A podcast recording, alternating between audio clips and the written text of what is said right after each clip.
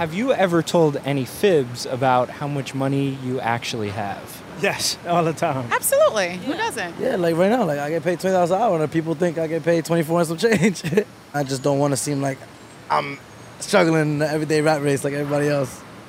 The other day, we sent our producer Peter Balonon Rosen to the streets of New York City to talk with some everyday liars. Do you have any examples of telling people that you have more money or less money than you actually do? I have friends that make less money than I do, and sometimes when it's time to split the bill, it can get a little awkward. So I'm always like, well, I make around the same as you guys, so you put in the same amount as me. Oh, oh, I'll tell my mom I, I don't have any money at all. Oh, you're a bad one. Yeah, yeah, yeah. Why do you tell your mom that? Because she asks for money. it's a it's a white lie. It's a it's a noble lie. I'm Reema Khrais, and welcome to This is Uncomfortable, a podcast from Marketplace about life and how money messes with it. So, a couple weeks ago, we asked you all if you've ever lied when it comes to money, and we got a lot of responses. So many, in fact, that today we are going to devote the entire show to you all and your white lies. One of our listeners, Amy Westervelt, wrote in and shared a story about a time in her late 20s. She was dating this guy, it was a long distance relationship. He uh, lived in Japan and I lived in California. And then he moved to the UK and I still lived in California. Yeah, it wasn't easy. And whenever they tried to coordinate a visit, it became this awkward dance. He would say, um, Hey, do you want to come and visit like next month? I have, you know, some time that I can take off or whatever. And I would say, Sure. And he would say, I could totally just buy you a ticket. And I'd say, No, it's fine. I've got miles. She did not have miles, but she didn't want to create a weird dynamic by having a dude pay for her stuff. Plus, it was more casual to be like, oh, well, I have these free miles anyway, so let me just use them. So that A, he wouldn't have to pay for a ticket, but also so that he wouldn't think that I was like spending a bunch of money to go see him. Aww. yeah, you don't want to seem like you're too invested. also he's going to be like oh like she, this girl really likes me she's Right, like willing right. to you know what i mean Right. so i do feel like a lot of it for me was like i don't want him to think he's too important like and at a certain point he did kind of go like i don't know how you have so many miles She'd just brush it off. But there was one problem. Not only did she not have any miles, she barely had any money. So, yeah, she may have come off as chill and cool. but then i went into debt which is not cool At the time, she was a freelance writer and money was tight. it wasn't like i would like put it on a card and then pay it off at the end of the month like Right. it just kept um increasing Oh so.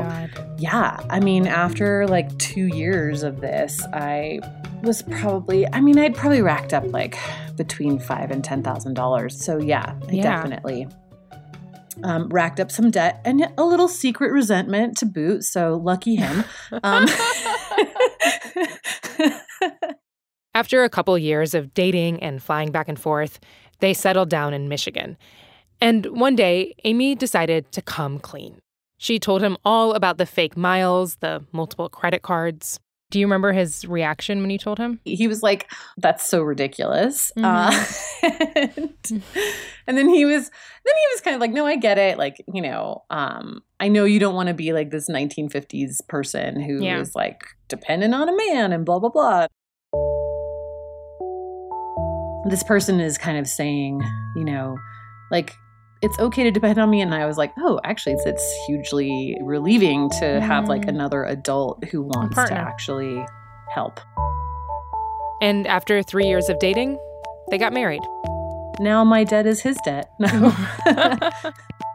So, yeah, sometimes it's easier to skirt around the truth than to be real about our money situation, especially when you meet new people.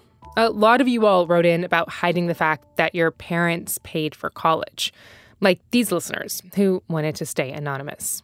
I sh- certainly would not mention the fact that, you know, I'm lucky enough that my parents are paying for me to go here. During college, you have that customary fun fact that you give at the start of class. Yeah. And I always do the fact that I grew up on a farm because Mm. it makes me look folksy. It look, makes me look relatable. And right there, people, you know, don't picture me as a future JP Morgan Chase analyst. Sure, he grew up in a farming community, but his family is definitely upper middle class. And even after college, some people still try to downplay their financial privilege to fit in. So I remember being at work, you know, just talking at lunch, and everyone was talking about how they were never going to pay off their loans. And, you know, these were 30 something, 40 somethings talking about how they still had this student loan debts. And I just sat there and nodded along and said, yeah, at the right moments.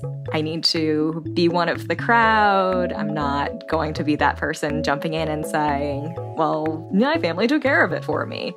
In that moment, she wondered whether she should discreetly Google how much is an appropriate amount of debt or how much people pay in interest on their loans.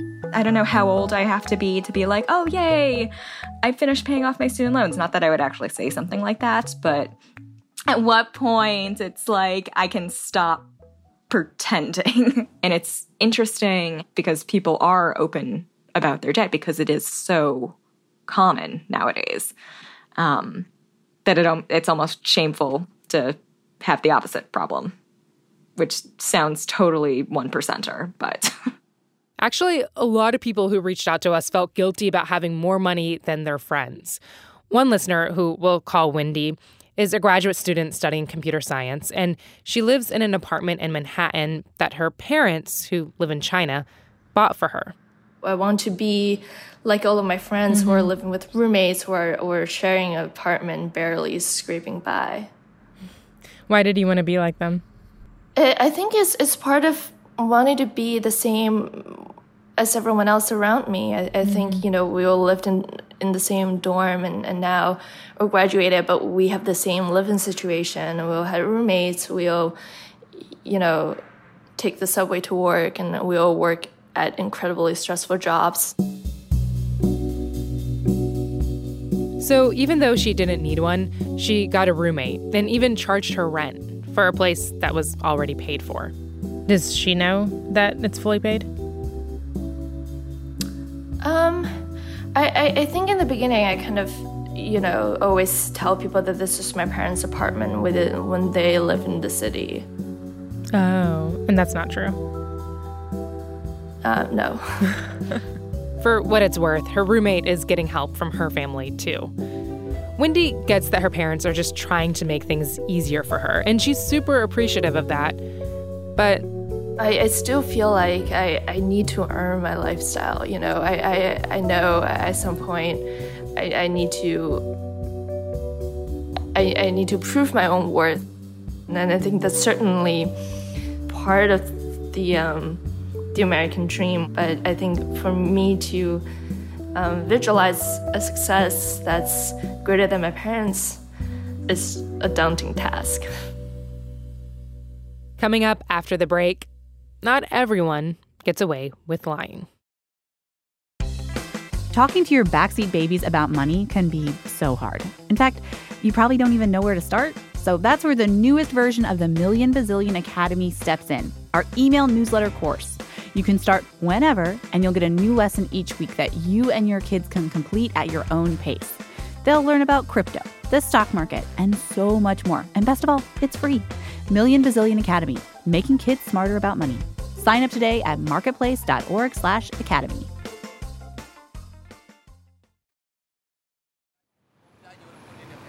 Would you call yourself a liar? I would call myself a liar. Yes, absolutely. Sometimes you gotta do what you gotta do. So then you lied to me last night when I spotted your drink? No, that wasn't last night. That was last night. I did spot her drinks last night. I'm serious. I didn't have any money. When our producer Peter was out on the streets asking people about their white lies, pretty much everyone had one. Have you ever pretended to have more or less money than you actually uh, have? Yeah. One of my friends is so rich and uh, she always wearing some, you know, Marc Jacobs, Louis Vuitton or something like that. And I wanted to mm, look like her and I'm wearing a fake one, and she finds out, So what'd you say? you know, uh, this is from my friend, and so I don't know about that. You pretended it wasn't yours. Yep.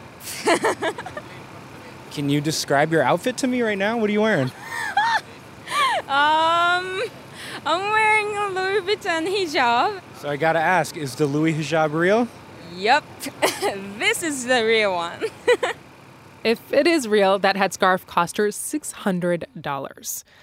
But the thing about lies, whether they're small or big, is that they can take a lot of work to maintain. My name is Nick Ross. I live in Singapore and I'm a hospital corpsman in the US Navy.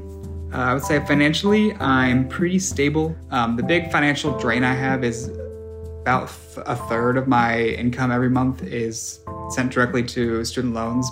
Nick says he's doing pretty well for himself, but his friends, they are doing way better.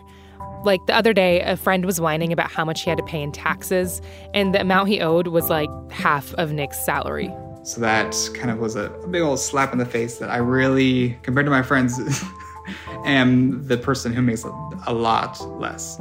He says he feels a lot of shame that he can't afford the same stuff his friends can. And whenever they invite him out, he's got his lines ready to go. oh, I'm sorry, I already have plans, or um, like, oh, you know, I'm already going out, let's run into each other. Um, and then I just won't go out that evening. Sometimes I'll use the out of town excuse. And it's that out of town excuse that's gotten him into trouble. Recently, one of his friends was coming to visit in Singapore, and all of his pals were planning a getaway in Bali. You know, long weekend, rent a villa. Um, and I was kind of running through the numbers through my head, and I was like, I can't afford like a $300 flight plus three to $400 for my share of the villa, plus all the food and alcohol involved. Um, so I, I came up with the excuse that was kind of based on truth. Um, and I said like, oh, I can't. I'm sorry. I'm going to be in DC um, to do some work, so I'll be kind of where you just came from. And when I kind of gave that little white lie, I gave the wrong dates. And so his friend, who lives in the States, was like, oh, wait, that's great. We can meet in DC and then just head to Bali together. So I kind of flubbed myself on that one and had to come clean. Um, and when I told him that, like I, I couldn't afford to go, um, he was a lot cooler about it than I thought. Um, and I, I think maybe I don't give my friends enough credit. And then I kind of felt silly for just not coming clean in the first place. I get where Nick is coming from, though. I mean, I've definitely told my parents I've saved more than I actually have, and I've downplayed my rent in front of friends. We're told that it's rude or braggy or just wrong to talk about our money. And maybe that's true. But I don't know, I think talking about it gives us a better sense of where everyone is actually at. And for me, at least personally, it would make money a much easier thing to confront. But instead, we just love to avoid money with a little white lie or two.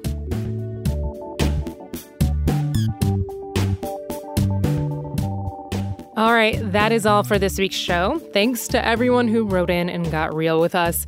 If you want to reach me, you can hit me up at uncomfortable at marketplace.org. Also, if you missed our episode a couple weeks ago that inspired this episode, definitely check it out. It is called The Lies We Tell Our Friends. It's about this one guy who got an unexpected windfall that felt impossible to hide. This is Uncomfortable is produced by me, Reema Khrais, Hayley Hershman, Peter Balonon Rosen, and Luna Danish. Megan Detrick is our senior producer. Drew Jostad is our audio engineer. Editing by Sarah Kramer. Tony Wagner is our digital producer. Sitara Nieves is the executive director of On Demand. And Deborah Clark is the senior vice president and general manager of Marketplace. And our theme music is by Wonderly. All right, catch y'all next week.